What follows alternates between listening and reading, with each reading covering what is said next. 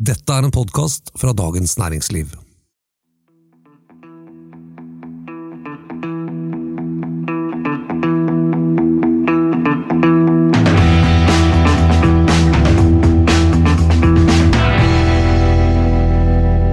Hei, jeg heter Anita Hoemsnes fra Finansredaksjonen. Mens vi har ferie i sommer, så ønsker vi å gi deg de beste historiene fra DN. Vi håper du liker dem. God lytting og god sommer. Hei, jeg heter Eskil Engdahl og er journalist i Dagens Næringsliv.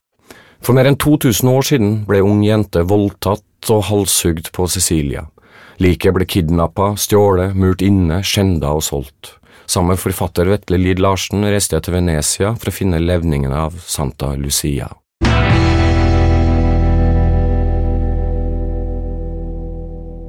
I pestens tid av Eskil Engdahl Lest av Fanny Våger Et omsvermet kvinnelik i Venezia, århundrets party og verdens verste Lucia-tog. Forfatter Vetle Lid Larsen viser vei i pestens tid. Jeg er den eneste som har påpekt og funnet ut dette. Vetle Lid Larsen setter seg ned på den samme uteserveringen som han gjorde da han kom til Venezia første gang i 1991. Han har pilotbriller og et gult skjerf tvinnet rundt halsen, ser diskré misbilligende på kelneren som gir han en Aperol Spritz. Han har ikke sett ham før. Et par tiltaksløse gondoler dupper i vannskorpen foran oss. Se på gondolen, hva minner den deg om, spør han. Jo, den minner om Langskipet, Vikingskipet. Når kom gondolen til Venezia? Jo, den kom på begynnelsen av tusentallet. Venezia hadde en stor koloni i Konstantinopel på den tiden. Samtidig var det tusenvis av vikinger der. Når venetianerne seilte rundt, så de jo vikingskip overalt. Så reiser de tilbake hit og bygger en gondol som ser ut som et vikingskip på kokain, og Gokstadskipet ser ut som en gravid gondol. Hvorfor er det ingen som har diskutert dette, da? Det er jo kjempeinteressant at gondolen egentlig er fra Sandefjord, sier han. Alt dette fant Larsen altså ut da han jobbet med sin siste roman Lucias siste reise. Der følger han helgenen Lucias jordiske levninger fra romertiden til nåtidens Venezia, hvor hun nå ligger etter å ha blitt kidnappet, stjålet, murt inne og hundset med gjennom 1700 år. Boken som vaker på toppen av bestselgerlistene og ble omtalt som bortimot genial av en kritiker. Venezia er et fantastisk sted å jobbe. Jeg har skrevet en masse middelmådige bøker her. Etter å ha jobbet i fem år med den siste, føler jeg at suksessen er fortjent. Jeg er jo en av de mest proffe jeg vet om. Det er nesten så jeg ikke tør å si det selv, jeg er redd for at det skal høres cocky ut. Jeg er oppdratt til å være beskjeden og gå der og knikse for en mindre begavet forfatter fra et eller annet sted, men man må jo kunne slå seg på brystet noen ganger også. Cruiseskipene som tidligere lå ankret opp, er borte. Nå er det bare bølgene fra taxibåtene som skvulper inn over bryggekanten på byen som hviler på 13 millioner tannpirkere, ifølge Larsen. Husk maske. Her brukte de masker fra 1650 til republikken falt, alle gikk med masker, selv tiggerne og bikkjene gikk med masker, sier Lid Larsen. Ingen by har gått under så mye som denne men den er her ennå, og nå er vi her i pestens tid. Intellectus interruptus Historikerne vil bare le av meg, sier Vetle Lid Larsen om sin gondolteori. I en passasje i boken lar du en av dine figurer omtale akademikere som treige, fulle og bare på jakt etter flere midler. Jeg var på et party med norske historikere i Oslo. Jeg lente meg på et glass og følte jeg ble pussa, men jeg ville spørre om de syntes det var noen likheter mellom Europas stilling nå og Romerrikets fall, om det fantes historiske paralleller. Men det var det jo ingen som kunne si noe om, ingen kunne bruke kunnskapene sine til en artig sammenligning engang. Alle var eksperter, enten i fotvorter i tidlig jernalder eller i skipstrafikken i en liten bukt i det tyrenske hav mellom 1232 og 1280 mange av dem er grenseløst kjedelige, sukker Larsen. Noe av det verste du kan gjøre, er å gå fra et felt til et annet. Hvis du er journalist eller forfatter og gjør en historisk oppdagelse, er ikke en eneste historiker interessert. Men hvis du er ekspert på tannhelsen i middelalderen, lytter de til deg. Det er smålig og provinsielt. Så synker han seg inn i seg selv et øyeblikk. Kanskje er det bare mine egne komplekser. Jeg har jo ingen akademisk utdannelse selv. Har du utdannelse? Nei, noen avbrutte år. Coitus intellectus interruptus, altså. Vi går ut i byen. I tre dager skal Vetle Lid Larsen føre oss over broene, inn i smugene og ut på øyene. Den følgende historien er basert på virkelige hendelser, akkurat som boken som brakte oss hit. Sukkenes bro det er en by for refleksjon og introspeksjon, en by for å vandre i sko. Å sitte og glane. Det er bare så jævlig kaldt her. En klynge turister har stoppet ved Ponte dei Sospiri, hvor fangene en gang ble ført fra dogepalasset til fengselet. For Larsen er Sukkenes bro et langt gjesp. Rart at en slik meningsløs ting er blitt selve kjendismonumentet. Det er jo ingenting, en slags Se og Hør-kjendis i forhold til alt annet av dramatisk historie i denne byen, grynter han, før han småløper videre. Han stopper ikke før han når en skulpturgruppe på hjørnet av Dogpalasset. Den forestiller Adam og Eva. Se det veike uttrykket til Adam. Det har en viss likhet med den norske mannen. Eva har tatt eplet og holder det fram mot Adam, men han vil ikke ta det, han holder hånden opp og klarer ikke å bestemme seg. Han ser ut som han akkurat er kommet hjem fra en mannsgruppe og vet ikke om han skal være maskulin eller feminin. Dette er et mesterverk, stor kunst. Se på Eva. Det ser nesten uanstendig ut, men det kommer opp noen grener som dekker pudendaen. Pu… hva for noe? Pudendaen, det er det vi kaller Venusberget på Oslo vest. Høye hæler. Nå kommer Aqua Alta, høyvann da er vi uten støvler og i deep shit, altså. Byen surkler, vannet stiger nedenfra, legger seg som en hinne over den blanke brosteinen, så sildrer den inn i barer og butikker. Før var det en alarm fra annen verdenskrig som gikk hver gang det var høyvann, som det var et flyangrep. Nå er det skiftet ut med en liten pling-pling-plong-plong. Happy go lucky og verden går under, ha-ha. De få og mest rutinerte turistene har utstyrt seg med billige, glorete overtrekkssko i plastfolie. På grunn av alt høyvannet oppfant venetianerne stiletthælen. Den som er Guds gave til oss alle, den som alle liker, uansett politisk ståsted eller forhistorie.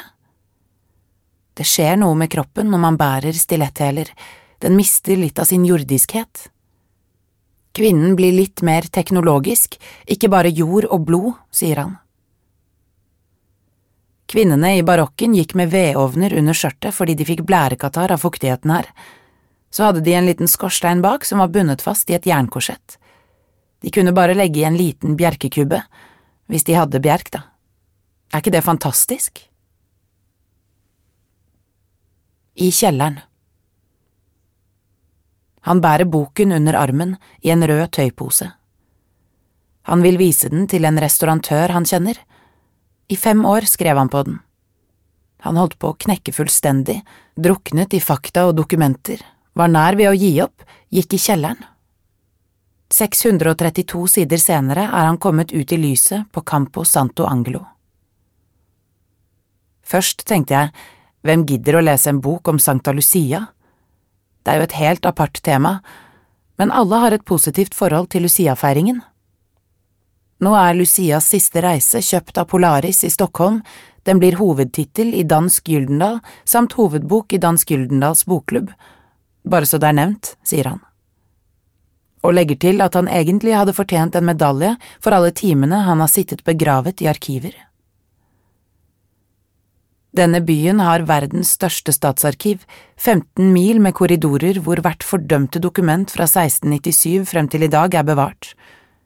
I norske arkiver er det mange flinke og hyggelige folk, Her sitter sjefarkivaren på en høy stol og er det største rasshølet i verdenshistorien. Han er omgitt av små, spyttslikkende sovjetkommunister som behandler deg som dritt. Du må virkelig kjempe deg gjennom systemet, sier han. Er Lucia den eneste kvinnen i ditt liv du har hatt et problemfritt forhold til? Ja, og den eneste jeg kjenner som jeg ikke har ligget med. Det gjør det straks enklere. Vetle Lid Larsen slipper gaffelen, begynner å tygge i seg sine egne ord. Dette kan du ikke skrive, altså. Det hjertelige smilet til den tidligere journalisten folder seg i en tynn halvmåne. Arne Hestenes lærte meg en ting, hvis du skal drepe noen i intervjuer, så må du alltid gi dem en cadeau, en gave. Du må være raus før du setter inn nådestøtet. Skjønner du hva jeg mener? Hvis du bare er negativ, slår det tilbake på deg selv. En måke lander tungt på nabobordet. Vetle Lid Larsen reiser seg, griper en serviett, vifter den vilt og hektisk mot fuglen. Et øyeblikk ser han ut som en sinnsforvirret tyrefekter. Jeg hater måker, de driter ned huset hjemme. Jeg skal kjøpe et stråleapparat, et som stråler dem helt vekk. Måker er helt jævlige. Alkoholikere og skurker Dette er Høyres drømmeby, en by av grådige pengetellere. Vetle Lid Larsen beiner gjennom byen som han skal rekke det fjerde korstoget. Vi småløper forbi monumenter over den ene svinepelsen etter den andre, smug og kanaler forsvinner i skyggene. Roma hadde antikken, Firenze hadde renessansen, og Venezia hadde horene. Venetianerne er praktikere, alkoholikere og skurker. Alt her er bygget på tyvegods. Dette var verdens rikeste og mektigste stat, så begynte nedturen. Las Vegas-perioden. På slutten var alt oppløst. Så ble det et tilfluktssted for homser, avgåtte prinser og alle slags utskudd, noe som også gjorde den til et åndelig pustehull i Europa. Her fant alle en plass hvor de ble tolerert. Byen var bare styrt av pengene og dreit i ideologien, det handlet bare om cash hele veien. Det var noe befriende over det også, en pragmatisme som var veldig bra, rett og slett, sier han. Nedturen bare fortsatte. Aristokratene forsvant først, så forsvant kunstnerne, på syttitallet forsvant jetsettet. Plutselig var alle vekk, sier han. Er det ikke jævlig kaldt? Likrøverne Vi går inn i San Geremia-kirken, i en glassarkofag på marmoralteret i østkapellet ligger hun, Sankta Lucia. Bare de morkne bena stikker frem fra den røde kappen av damask. I 1955 ble ansiktet dekket med en sølvmaske. Den kledde henne, påsto noen, andre hevdet hun så ut som en utstillingsdukke for hofteholdere i varemagasinet Coin, skriver Lid Larsen i Lucias siste reise. Det er sannsynligvis hun som ligger der. Det er nok henne, sier Lid Larsen. Det var da han besøkte Sankta Lucia-kirken i Siracusa og fikk se en tom grav, at han begynte å grave i historien om den døde kroppens bisarre reise. Ferden til ungjenta som ble sendt til et bordell og senere halshugget og til slutt endte i San Geremia-kirken i 1860. Hofteleddet til Magnus fra Oderso ligger også her. Det var hyggelig at kirken fikk noe mer enn bare det gamle hofteleddet, sier Lid Larsen, mens han hviskende står der med luen i hånden. Når du er på Sicilia, ser du en jente på en scooter med sort hår, hvite underarmer og kneisende nakke. Lucia var akkurat som dem, en liten ung jente som blir forsøkt tvangsgiftet, nekter og står på sitt til døden. Jeg tror ikke disse helgenene var verdige skikkelser som skred inn i døden med et smil, jeg tror de var vanlige mennesker, noen var modige og storslagne, noen var små og engstelige. Hun var sikkert en blanding, sier han. I november 1981 brauter to væpnede menn seg inn i kirken og stjeler relikviene. Da de knuser glasset og trekker ut legemet, blir hodet sittende fast slik at det faller av og blir liggende igjen inni kisten. De finner henne igjen den 13. desember ute i lagunen. Tenk det, den 13. desember. Vegg i vegg med Sankta Lucias lik ligger Palazzo Labia, et av de siste store barokkpalassene i Venezia. I 1952 holdt den godt eksentriske Don Carlos de Beistegui en av de største og mest overdådige festene på 1900-tallet her. Århundrets fest. De mest berømte av de berømte var der. De bråker så jævlig at ting detter ned fra veggene og lander på den stakkars Lucia-kisten. Alle driter i Lucia. Er det ikke en skjebnens ironi? At hun som har trosset alle århundrer, ligger noen meter fra århundrets party, sier Lid Larsen.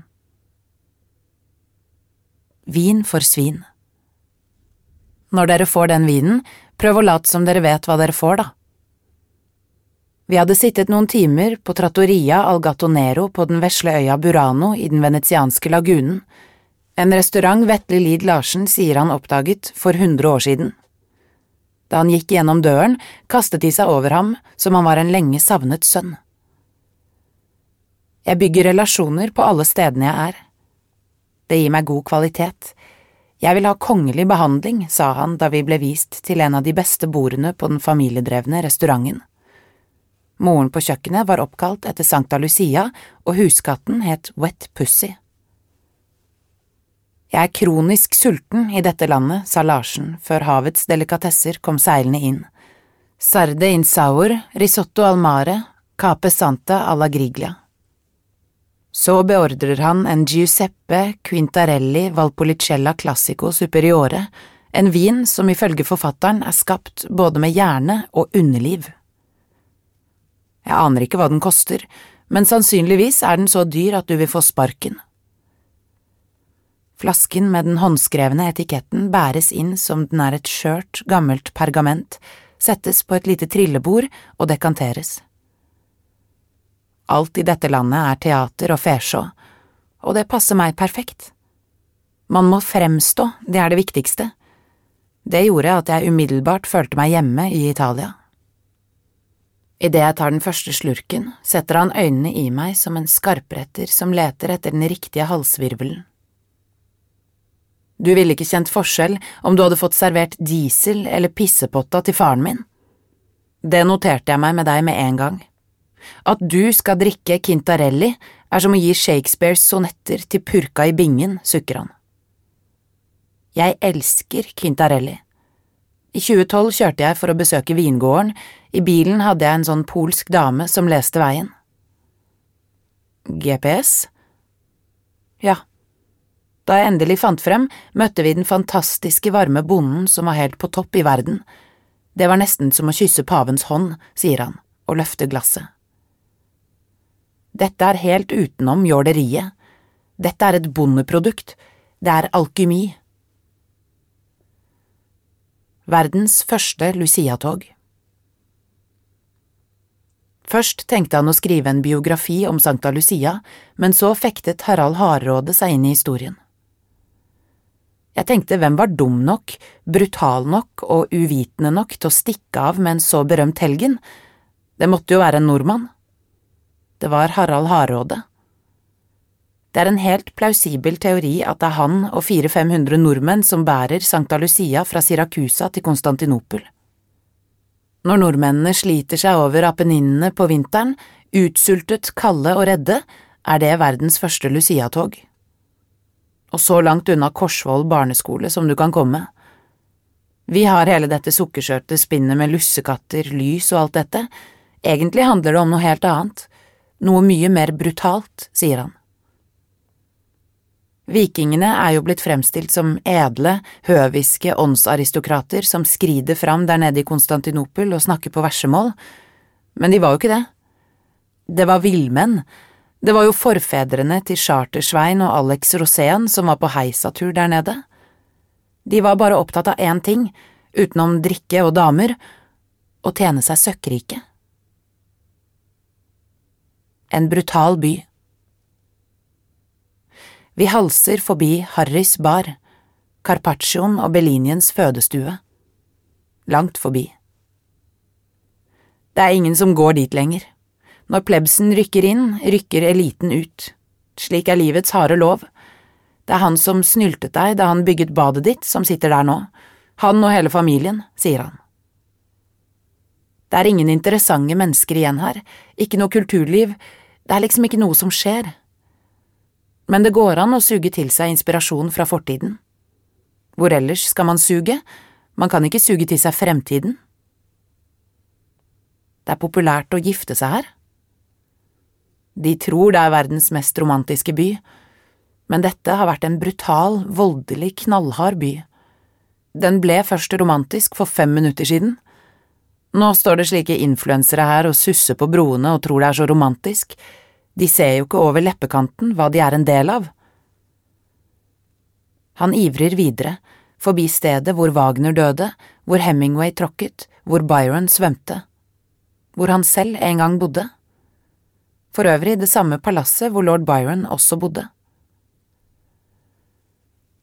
Da jeg kom hit første gang, trodde jeg det var en turistfelle, så begynte jeg å lese og oppdaget at alle hadde vært i Venezia.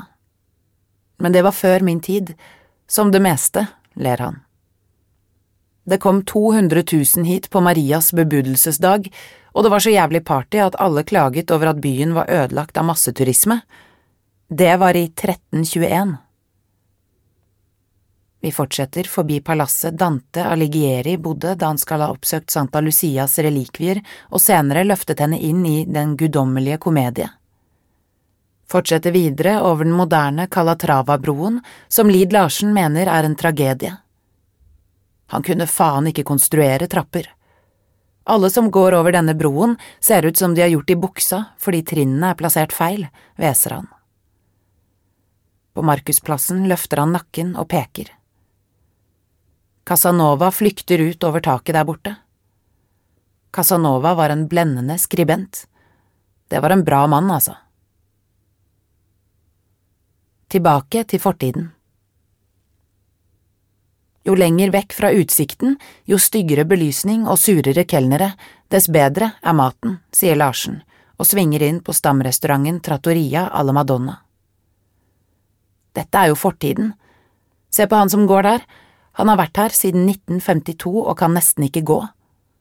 De må nesten bære ham rundt med rettene, men han har sin naturlige plass her. Min venn Antonio, som er inne i det hullet der, sier han og peker mot serveringsluken.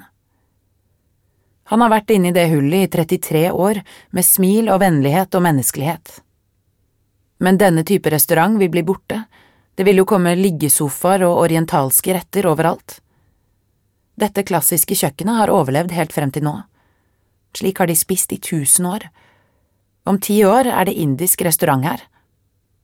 Jeg elsker indisk mat, ikke misforstå meg. Vetle Lid Larsen kjenner at noe knaker i sammenføyningene rundt ham. Selv føler han seg mest på utsiden. Selv når jeg en dag ligger i kisten, vil jeg føle meg på utsiden. Høres jeg selvmedlidende ut nå? Jeg har søkt på det ene og det andre til jeg er blitt blå i trynet, men aldri fått en dritt. Kanskje er det fordi jeg ikke representerer noen retning. Noen ganger er jeg reaksjonær, og noen ganger er jeg radikal. Noen ganger er jeg håpløs, og noen ganger er jeg briljant, ler han. Men jeg har aldri vært snobb. Faren min var 100% glad i alle mennesker. Jeg håper og tror jeg er slik selv også. Det verste jeg vet, er de som ikke er greie mot dem som er mindre enn seg selv. De som er fulle av seg selv og bruker en liten maktposisjon til å trumfe sitt lille råtne ego over andre, det er et motbydelig trekk. Det har jeg ikke. Det er det mest anstendige ved meg, sier han. Hvordan har du det med religionen? Jeg er nok den katolikken som sitter nederst ved bordenden. Spørsmålet er hvem som skal begrave deg. Da sier jeg som min gamle venn pater Pollestad, vi lever kanskje ikke så bra i den katolske kirke, men vi dør helt vidunderlig. Jeg vil helst ha et kors over graven, men respekterer veldig de som vil ha en liten kjøttmeis, sier han. Han griper glasset. Gud er det som er bortenfor rasjonaliteten. Jeg tenker ikke at det er han som bestemmer at du skal drikke opp det glasset nå og gå hjem og ringe dama di. Det er en gammeldags gud, jeg er ikke der, Jeg tenker på Gud som noe som sprenger rammene for den lille råtne tilværelsen vi har her nede. Reis oppover, du vil ikke møte noe skilt som sier her stopper det. Det fortsetter videre opp i evigheten. Den tanken er grensesprengende. Incest i Trøndelag Jeg har aldri deltatt i min generasjon på noe plan, føler jeg. Deltok du i den forrige, da? Nei, ikke den forrige, men jeg vil heller si 500 år før der. Jeg kjøpte mine første jeans da jeg var 26. Vi har ennå ikke snakket om litteratur, men jeg satt jo på fanget til min mor og ble lest for til jeg var 18 år. Mor leste Gorki for meg. Jeg har lest jævlig mye. Jeg leste første bind av Brødrene Karamazov fire ganger før jeg gikk over til neste. Jeg var så overveldet over hvor bra det var sier han. Se på temaene i norsk samtidslitteratur. Med all respekt, det er jævlig mange gode norske forfattere, men det er mye incest i Inntrøndelag. Alt handler om følelser, følelser og følelser, men det er veldig lite politisk realitet og verden utenfor. Du skal liksom gå og lide i Trøndelag, da får du Brageprisen, sier han. Det er sikkert urettferdig sagt, dessuten er det mange fine bøker som får Brageprisen, det har aldri vært flere gode forfattere i Norge enn nå, sier han og ramser opp en hel katalog med kollegaer. Etter at jeg var ferdig med Lucias siste reise, tenkte jeg aldri mer. Nå skal jeg skrive en serie med krim fra Tåsen. Det må være et av de få områdene som ikke har sin egen krimserie. Kanskje en bok med en litt sånn alkoholisert detektiv med et komplisert privatliv, ha-ha. Men jeg skal ikke det likevel, altså flyvertinnesyndromet. En stund trodde jeg det bare var jeg som elsket Italia, men så fant jeg ut at alle elsket Italia. Det var bare jeg som hadde flyvertinnesyndromet. Vetle Lid Larsen sitter lett tilbakelent i en kaféstol på Campo Santa Margarita, kaster et kort blikk mot en mann som sleper med seg et marsvinbur. Flyvertinnesyndromet? Det er når du sitter på flyet og du føler at flyvertinnen smiler bare til deg, men så snur du deg og ser nedover seteradene, der sitter det 41 stykker fra Telenor og hun smiler til alle på samme måte. Hans tipptippoldemor var født i Firenze, forteller han. Kanskje er det derfor han elsker Italia.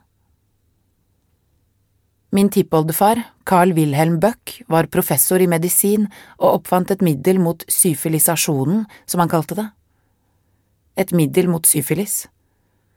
Han injiserte en helt annen kjønnssykdom på de som allerede hadde syfilis, han gjorde det på tusenvis av mennesker og ble medlem av den franske æreslegionen og var stortingsrepresentant for Høyre.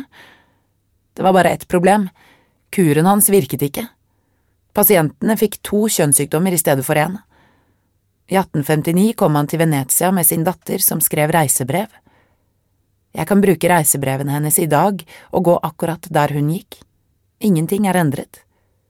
Hotellet de bodde på er det samme, restauranten heter det samme, menyen er identisk også. Til og med kelneren er den samme. Det har ikke skjedd en dritt her på 500 år, det er fantastisk deilig å oppleve det. Byen er en tidsmaskin, sier han. Skulle jeg ønske meg én ting, så er det en tidsmaskin. Da skulle jeg reist tilbake til Jesus' tid, jeg ville stått der og sett opp på korset for å se om han virkelig var der så ville jeg reist til Firenze i høyrenessansen. Skulle gjerne gått litt rundt på torget der med gutta, rett og slett. Men jeg er veldig motstander av å tenke at alt var bedre før. Selv Sokrates klaget over at ungdommen var jævlig. Da har det vært 2500 år med nedtur, sier han. Jævlig bra nedtur, ler han og trekker strikkeluen et hakk nærmere neseroten. Ny magi i flere år har jeg lest og lett etter armen som skal ligge her, men jeg har ikke funnet den. San Giorgio Maggiore Basilicaen en tidlig formiddag. Det var hit Sankta Lucias kiste kom da de røvet henne fra Konstantinopel. Det skal ligge en del av henne her også, en arm. Vi gir opp å finne relikvien, tar heisen opp til toppen av Campanilen, det frittstående klokketårnet, ser ned på området for Venezia-biennalen den verdenskjente utstillingen for samtidskunst. Da aristokratene begynte å sive ut, var det ikke så gøy for de andre som var her heller. Det eneste som er igjen nå, er jo Venezia-biennalen. Men det er en annen gjeng, de med gode kontakter og begrenset talent. Jeg er lei av å snakke med venner som skal hit og gå på biennal, biennal, biennal. Jeg sier drit i biennalen, byen er i seg selv et kunstverk som er hundre ganger større. For det andre er det noen klassiske samlinger med Tizian og Tintoretto man kan se. Biennalen kan du se på Lillestrøm, sier han. Eller enda verre, karnevalet. Byen i seg selv er et karneval, det er en åpenbaring av en struktur og en labyrint som det er festlig å bevege seg i. Vi blir stående og se på Nattverden av Tintoretto. For å makse det hele burde vi ikke gått Florian på Markusplassen, der Casanova og Byron gikk? En dårlig spøk. Livet er fantastisk, sier Vetle Lid Larsen etter å ha benket seg i en av stolene på Kafé Florian hvor Goethe, Dickens eller Prost kunne ha sittet. Problemet er at livet er så sinnssykt kort. For en vits! For et dårlig opplegg! Hvem er det som har funnet på dette her? Når jeg endelig føler at jeg har skjønt noe, så står mannen med ljåen i døren. Jeg har skrevet hele livet, nå når ting endelig faller på plass, så ringer bjellene, liksom. Er ikke det urettferdig? Men jeg går ikke med på å bli avblomstret. Jeg orker ikke folk som sier de skal ta det med ro. Hvorfor det? Tror vi at hjernen slutter å fungere når vi passerer 60? For noen gjør den det. For noen fungerer den aldri, sier Larsen. Han smiler lakonisk, ser fornøyd ut happy-go-lucky, som høyvannsalarmen. Jeg prøvde å være rabulist lenge. Nå skal jeg klappe igjen nebbet og bruke de årene jeg har igjen til å skrive noen gode bøker. Det handler ikke lenger om damer, penger og ære, det er bare impulsen til å jobbe. Tenk så mye energi en vanlig mann bruker på å jakte kvinner. Det er lenge siden jeg sluttet med det, altså. Hadde jeg sluttet langt tidligere, ville jeg fått nobelprisen, ha-ha. Markusplassen fylles med vann. Glassene tømmes. Nå avrunder vi med en champagne, sier han. Så avrunder vi avrundingen med noe annet. Svart senker natten seg.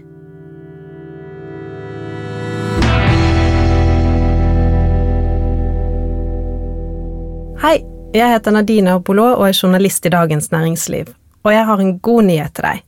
I neste uke skal du få høre at det fins en metode du kan lene deg på når du skal formidle dårlige nyheter. Metoden lærte jeg av to leger som har forsket på nettopp dette, og så skrev jeg en sak som jeg tror alle kan lære noe av.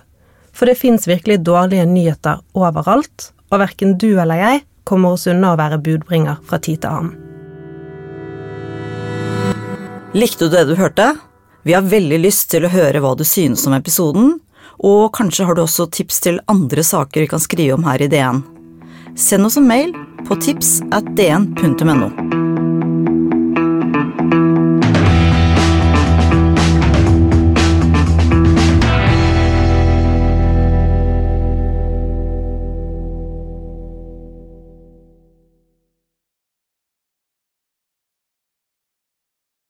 Du har nå hørt en podkast fra Dagens Næringsliv.